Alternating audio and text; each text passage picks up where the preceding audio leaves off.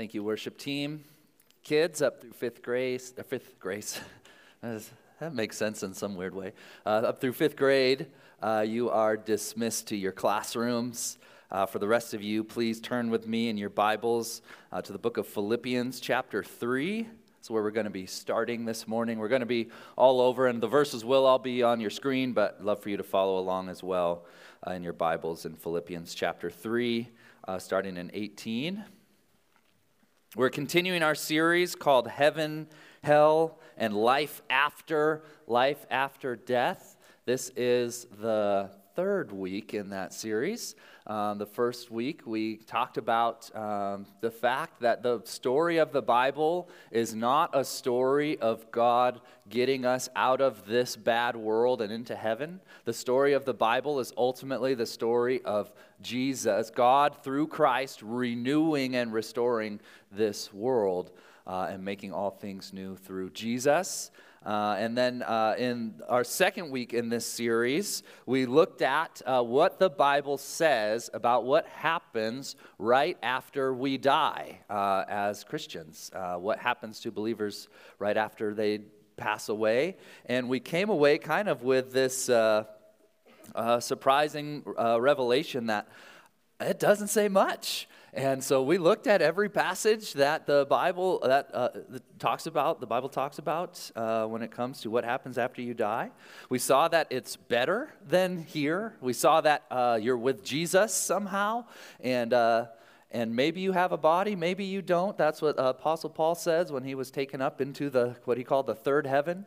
And um, he says, I, I think I maybe I had a body, maybe I didn't. I heard some noises, can't tell you what they were. And that was uh, basically all he gave us. And so uh, we learned that really uh, what the Bible wants us to do is trust God with our eternity and we can trust him with that. And so uh, next week is going to be, uh, we're going to talk about the new creation. What is it going to be like when uh, Jesus renews and restores the earth? And we're going to kind of hopefully answer some of our practical questions about what eternity is actually going to be like. We're going to see what the Bible says about that. And then in our final, the following week, the week after that, uh, we're going to do uh, some Q&A. So you guys have already, I think we have 27 questions that have been submitted. We won't be able to get to all of them, um, but uh, you, have uh, been giving you the opportunity to submit your questions about uh, this topic. And so, uh, what you can do actually, if you want to go on that link, it's on our Facebook page, it's in your email, um, is uh, you can go and actually vote on the questions that you want answered, and the ones that get ro- risen up to the top are the ones that we'll address. And so, um, that's going to be our final week. But this morning, uh, we have a sobering topic in front of us. And that is what is the eternal destiny of those who die apart from Christ. And so this is the hell portion of our sermon series Heaven, Hell, and Life After Life After Death. And so I'm going to read our passage here in Philippians chapter 3, and then I'll pray and we will begin. So look with me. Philippians 3 will be on your screen as well. For I have often told you, Paul says, and now say again with tears that many live as enemies of the cross of Christ. Their end is destruction, their God is their stomach, their glory is in their shame, and they are focused on earthly things. Our citizenship is in heaven, and we eagerly wait for a Savior from there, the Lord Jesus Christ. He will transform the body of our humble condition into the likeness of his glorious body by the power that enables him to subject everything to himself. Let's pray. Heavenly Father, God, we ask for your help this morning. Uh, we came in, uh, many of us, with many burdens, with many things on our mind, with many things distracting us with many things challenging us, Lord. Uh, we came come in this morning with many uh, things that we've been pursuing apart from you, God. Uh, we confess that to you this morning. We confess our the idolatry of our hearts, our propensity to want to worship anything but you, God. When you are the God that is worthy of worship. Lord, we thank you for your word. In your word, you have given us um, great wisdom. And in your word, you have shown us um, the, the vast gulf of difference between those, the eternity of those who are following Jesus, and the eternity of those who are not. And so this morning, Lord, as we talk about hell, what your word says about it, I just pray with pleading, God. If there's anyone in here who does not know you as their Savior, that, they that this would not be their eternity. God, that they would seek you, that they would know you. They would know the freedom and joy in following you. God, for those of us who are following you, yet imperfectly, I pray that uh, these things that we talk about would just cause us to love you more. Not out of fear, God, but out of just such a great joy. And what we've been saved from and what we've been saved to. So, God, help me this morning. Give me words and may you be glorified in all things. We pray in Jesus' name. Amen. This sermon has been one of the most uh, difficult sermons I've probably ever had to prepare here, and uh, probably one of the most important as well. Uh, it's probably uh, it's going to have a different tone than usual around here this morning. My natural, like, people pleasing self, I, I, see some of you are new with us this morning. My natural self wants to be like, new visitors, don't worry. It's not always such a bummer around here, you know, but um, we, had, we talk about happy things sometimes, you know, but uh, and that's as difficult of a topic as this is. I've just been so convicted this week. Uh, this is something that we cannot and will not apologize for. Because if what the Bible says is true, and billions of people are going to spend their eternity in hell separated from God, we cannot be flippant about that fact. You see, either it's true or it's not. And as tempting as it is, we cannot like blunt its harshness. We can't try to dress it up, and we can't uh, apologize for it. Hell is obviously one of the most difficult doctrines for us to swallow. Throughout church history, there have been countless people who have been tried to downplay, deny, and disregard this doctrine altogether. And to be honest, I wish I could too. Like, I wish this series could just be heaven and life after life after death, right? And just skip over this part. But the Bible is clear on this one, right? We've talked about the, some of the surprising things that the Bible doesn't have much to say about, like we were just talking about, what happens right after we die in Christ. Surprisingly, the Bible doesn't say a lot about that, um, but the Bible is clear about this. And as much as we might want to ignore it, we can't. And in, even in the passage we just read, like it's just so clear. There are two kinds of people in this world. There are, you are a citizen of heaven or an enemy of the cross of Christ. You are one of those two a citizen of heaven or an enemy of the cross of Christ. There is no in between. And if you're a citizen of heaven, the glories and joys that await you, that you in no way deserved or earned or purchased for yourself, the riches that will be lavished upon you both now and into eternity as you're adopted into the family of God are unspeakable in their beauty. But if you're an enemy of the cross of Christ, as we saw in our passage, if the God that you choose to worship is your stomach for whatever food, money, sex, fame, pleasure, leisure, power, approval, whatever, if that is your God, and if your focus is earthly things, Paul says their end is destruction. And that destruction will not be pleasant, it will be a horrifying way to spend eternity. And that's why Paul says that even as he writes these very words, he's doing so through tears. He says, I'm writing to you now in through tears. And I had that same experience this week. I said this was a difficult sermon uh, to, to prepare. It's not something you can just approach academically or, or coldly or from a distance, because if this is true, um, we need to desperately plead with those around us that this will not be their eternal reality. And so I wrote these words through tears as well.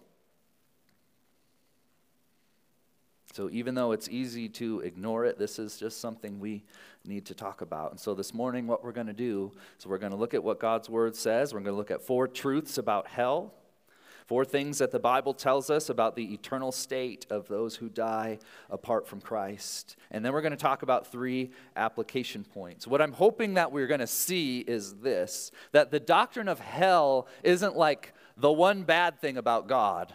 Okay? This is very important. It's not like being friends with the Incredible Hulk. Like, uh, oh man, you got to meet my friend Bruce. He's an amazing guy, except for just this one thing that happens sometimes, right? Like, that's, that's not the doctrine of, of hell.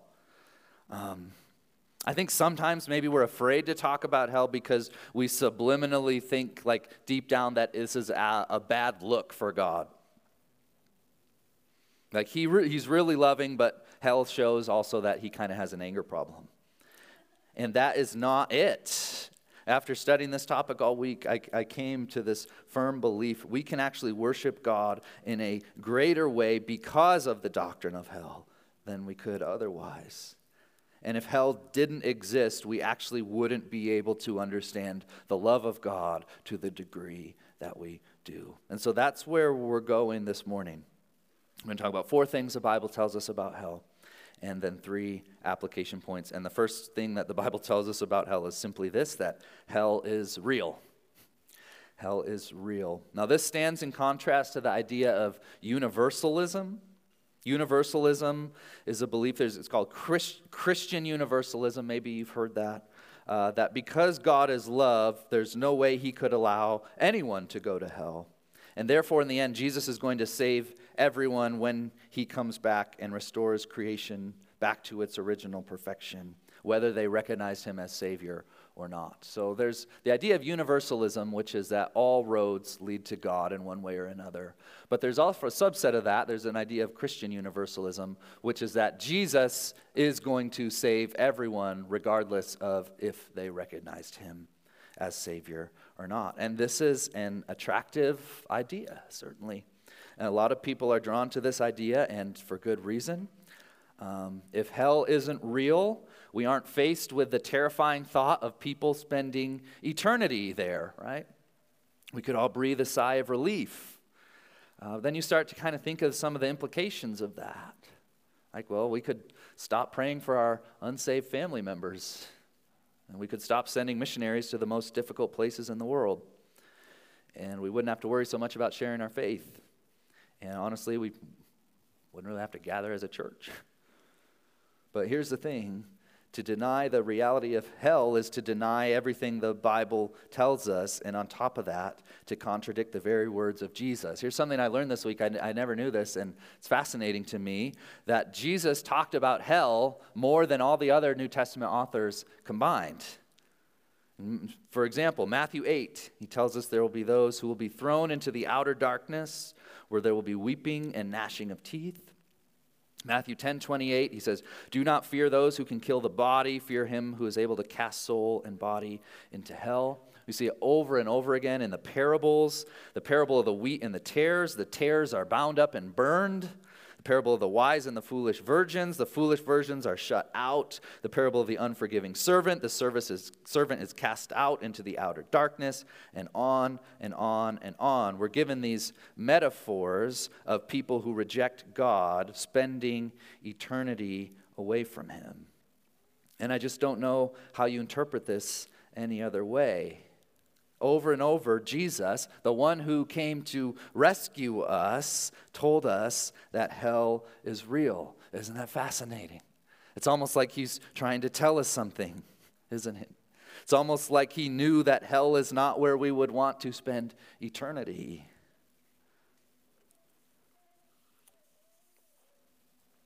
Like we said, the Bible is clear on this. Jesus is the most adamant of all.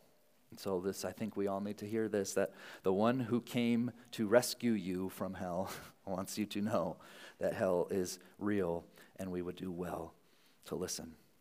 Here's a second point about hell hell is eternal. Hell is eternal. Now, this stands in contrast uh, to the concept of annihilationism. I don't know if you've heard that term before. Uh, it's the idea that, yes, some people will go to hell, but it doesn't last for eternity, that eventually those people in hell will cease to exist, God will annihilate them. And this is obviously an attractive position uh, also. Um, John Stott, an incredible preacher, uh, wrote a book on preaching that had a huge impact on my own preaching.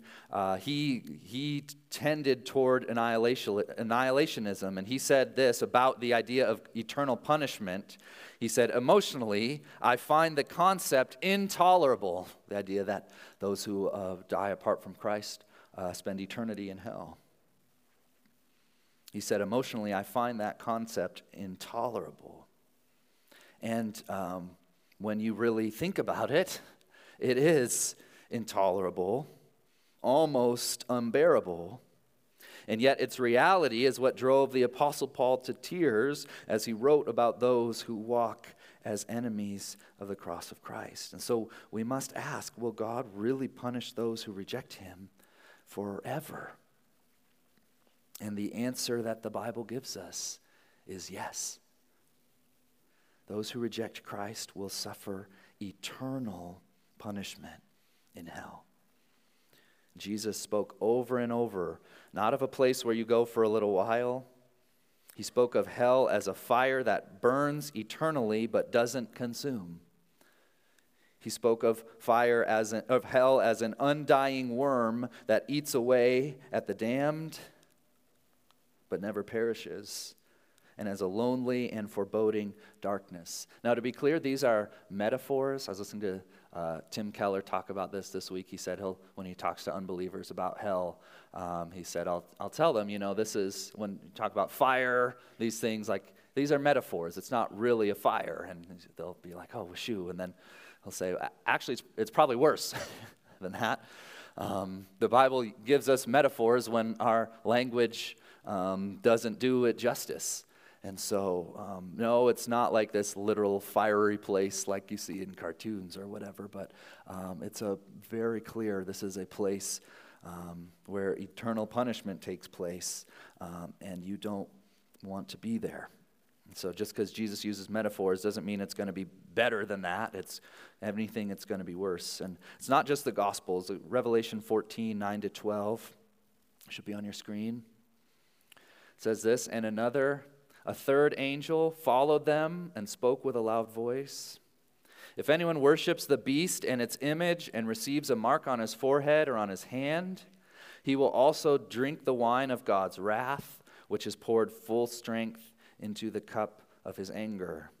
He will be tormented with fire and sulfur in the sight of the holy angels and in the sight of the Lamb. And the smoke of their torment will go up forever and ever. There is no rest, day or night, for those who worship the beast and its image, or anyone who receives the mark of its name. This calls for endurance from the saints who keep God's commands in their faith in Jesus. It's a scary passage. One thing I want to be clear on there's been kind of a popular idea going around in the last several years that, like, this talking about the mark of the beast. Maybe you've heard that before. And this idea that the mark of the beast can be something that you accidentally get um, towards, towards the end of days. Um, and um, biblically, we would just say that's not something, we, as Christians, you don't have to fear the mark of the beast. Uh, the mark of the beast is um, is something that marks those who are not following Jesus. So, by definition, if you're a follower of Jesus, you don't have to be af- afraid of that. But what this passage is very clear on is that uh, this will be an eternal suffering. And it's so interesting. It says it will be in the sight of the Lamb, right? What do you think that means? I think what that's saying is that those who rejected Jesus on earth, who did not see him as worthy of their worship, are going to be shown every day for eternity how wrong they were to not worship the King of Kings and the Lord of Lords. And uh, it's a scary thing. The Bible is clear and that hell is real and hell is eternal. Third, hell shows us the justice of God. The justice of God. Second Thessalonians 1 6 through 9 says this Since it is just for God to repay with affliction those who afflict you, when he takes vengeance with flaming fire on those who don't know God and on those who don't obey the gospel of our Lord Jesus. They will pay the penalty of eternal destruction from the Lord's presence and from his glorious strength. It is what for God to repay with affliction those who afflict you? It is just. It's the same word for righteous. It's right. God is not overreacting. God does not have an anger problem. Hell isn't God making a big deal out of nothing. When God takes his vengeance on those who don't know him, he is perfectly just to do so. And this stands in contrast to the idea that God isn't right to send people to hell, that it's not fair that uh, people should have to spend eternity in hell. There's a book uh, that came out a while ago called Love Wins by a guy named Rob Bell. And here's a quote from it. It's on your screen. It said, Telling a story about a God who inflicts unrelenting punishment on people because they didn't do or say or believe the correct, correct things in a brief window of time called life isn't a very good story. That's what he said, his argument that, um, that uh, hell is unjust. And this is very reflective, I think, of many people's view on hell, right?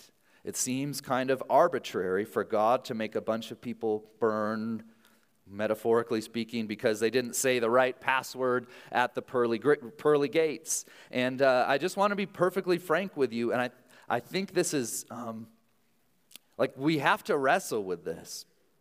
And in my weak moments, in my moments of doubt, I struggle with this. Even this week, I wrestled with this. Like, isn't it just kind of unloving for God to send people to hell just because they don't believe in Jesus. And I imagine that everyone who's thought deeply and seriously about their faith has wrestled with this at one time or another. Either that or you probably haven't really thought deeply about the doctrine of hell. How is this right? How is this fair? And I just want to say a few things about that.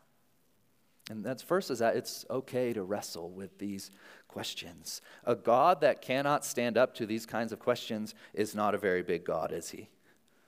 And so if God is real and if God is smarter than you, two things that I firmly believe to be the case, uh, he can stand up to any of your questions. Now, sometimes his answer comes back as, Where were you when I laid the foundations of the earth, right?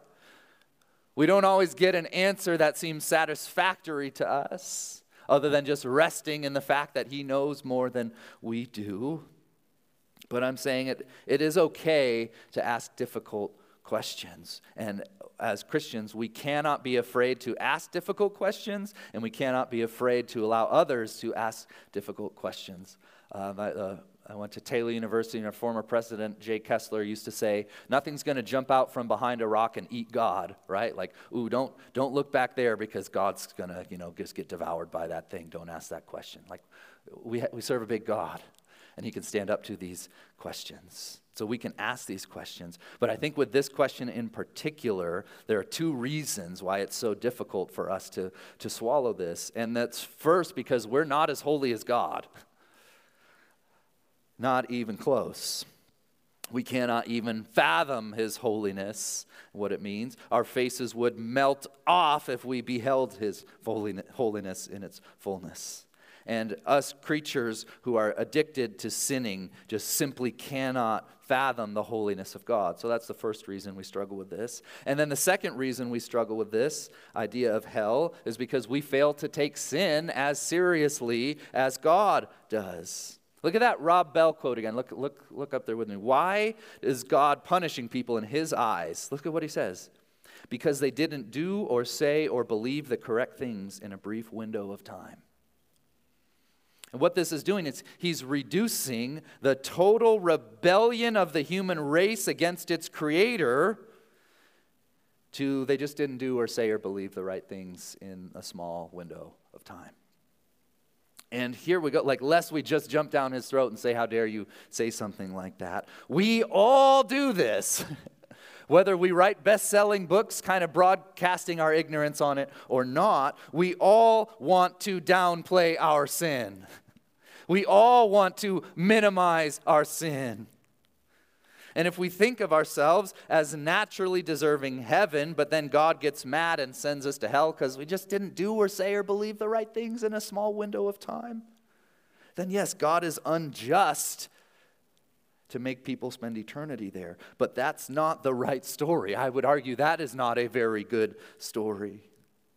Where this story is wrong is that the gospel is the greatest story in the universe because every single one of us was living in open rebellion against God. And rather than fixing the problem by ridding the earth of sinful humanity, which God would be perfectly just to do, God sent his son to rescue us and follow him into the new creation. And so, to truly comprehend the doctrine of hell is to say, I am the one who deserves to stand and take the full wrath of God in flaming fire.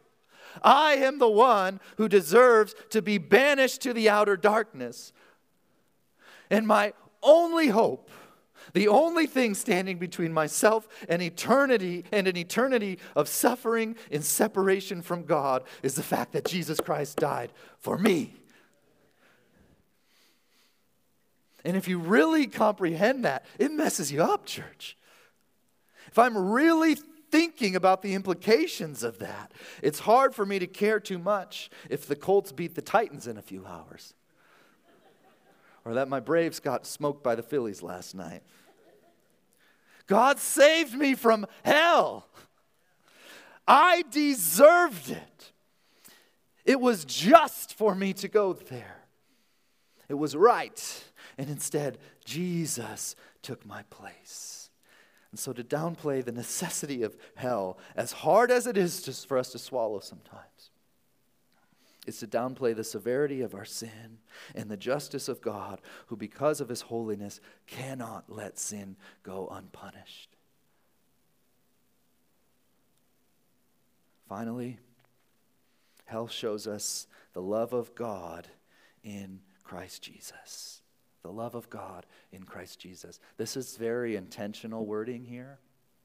I think sometimes when we think about the gospel, we think about an angry God whose deepest desire is to send us to hell, but Jesus stood in his way.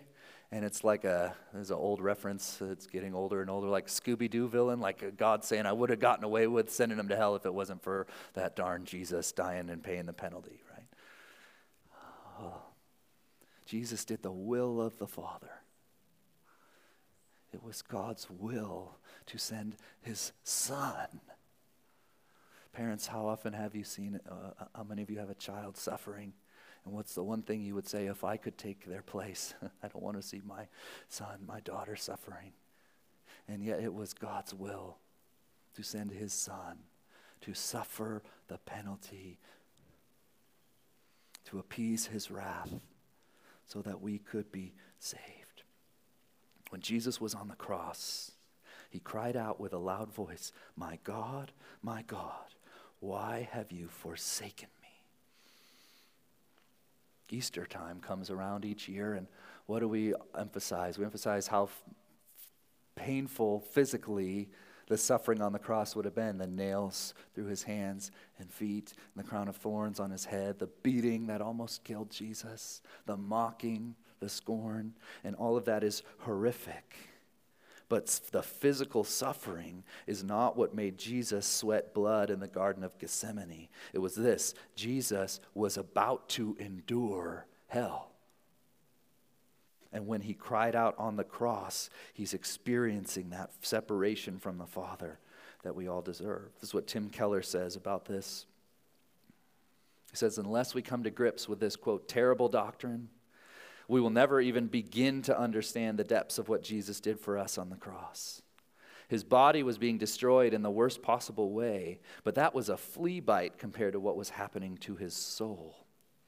When he cried out that his God had forsaken him, he was experiencing hell itself.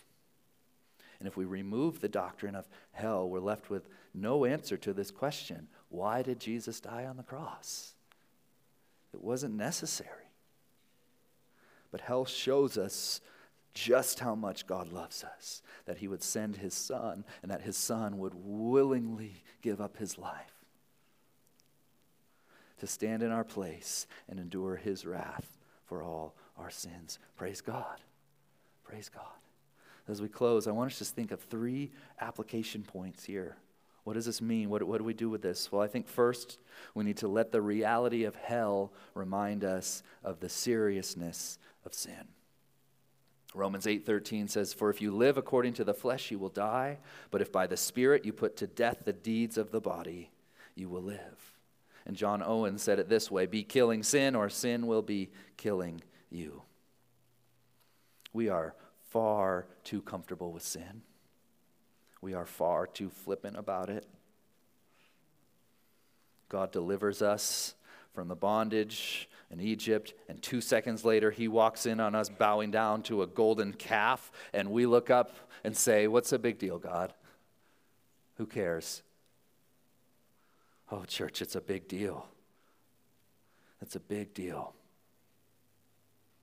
Our idolatry is an affront before a living God.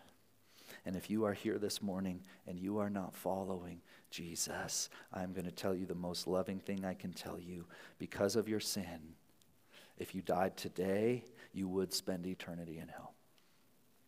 I'm not trying to scare you into something, I'm not trying to make you make a decision out of fear, but I am telling you what the Bible says is true. If you died today, you would spend an eternity in hell.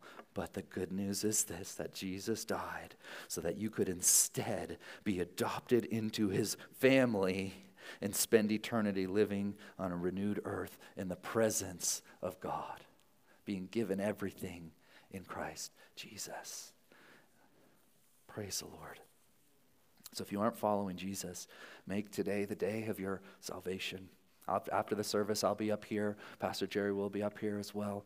And uh, one of us would love to pray with you and, um, and, and make the day the day of your salvation. And if you are in Christ, most of us in here this morning are in Christ. Praise God for that. Praise God for what He's done. Let's let the doctrine of hell remind us that those who died to sin cannot continue living in it. We cannot be clinging to our idols and then look up at God and say, oh, what's the big deal? Sin's a big deal. So we don't need to live, we can't think that we need, can live the rest of our lives happily holding on to our idols in the presence of a holy God. Second, let's let the reality of hell give urgency to our evangelism. I don't know about you. I've been really turned off in my life by like the fire and brimstone type preachers who wear the cheap suit and they always have the handkerchief and they're going like this and they're warning you about you know don't want to turn or burn right and and um, and um, let the preacher who doesn't have a major sweating problem cast the first stone, first of all. I do probably need a handkerchief up here most of the time. But I fear that that character, caricature has driven maybe me and maybe us too far in the opposite direction. Our motivation to follow Jesus needs to be love, not fear. And yet, the reality is that those who don't follow Jesus will spend eternity in hell. And that truth should motivate us to share the gospel. So, first, like, we need to pray like we believe this. Oh, I don't think we do that very well. We need to pray like this is real. Pray fervently for the hearts of your loved ones, your family members, your friends, your coworkers, your neighbors, your classmates, whoever that doesn't know the Lord. We should have a list. Like I just like I don't. I'm going to be honest. I don't have a list of people that I'm praying for that don't know the Lord. Like a physical list. I pray for people sometimes. I need a list. I need somebody to remind me who I'm praying for. And then I need the Lord to give me opportunity, pray that He would give me opportunities to open my mouth and that He would open their hearts. So I just think, practically speaking, like we need to be doing that and praying for people regularly. Salvation is ultimately a God issue. You cannot do a darn thing to change someone's heart, but you can be a vessel that God uses to call someone to salvation. So we need to let the reality of hell remind us of the urgency of evangelism. To make Christ known from our neighbors to the nations, reminding us of the millions of people who are going to live and die without ever having the opportunity to hear the gospel because nobody that they know, nobody even speaks their language, knows the gospel. Drive us to the nations, drive us to the neighbors, but ultimately drive us to our knees. Amen? Finally, let the reality of hell draw you closer to Jesus and remind you how much Jesus loves you. Think, I mean, if I'm walking and I'm about to fall into a mud puddle and you like grab me and pull me out, uh, I'm going to be thankful. If I'm like walking and I'm about to fall into the Grand Canyon and I'm one step in and you uh, grab me and pull me out, I'm going to think about you for every day for the rest of my life. when you're lukewarm in your faith, what's going on? It's that deep down you don't really think there was actually a chance you were going to hell.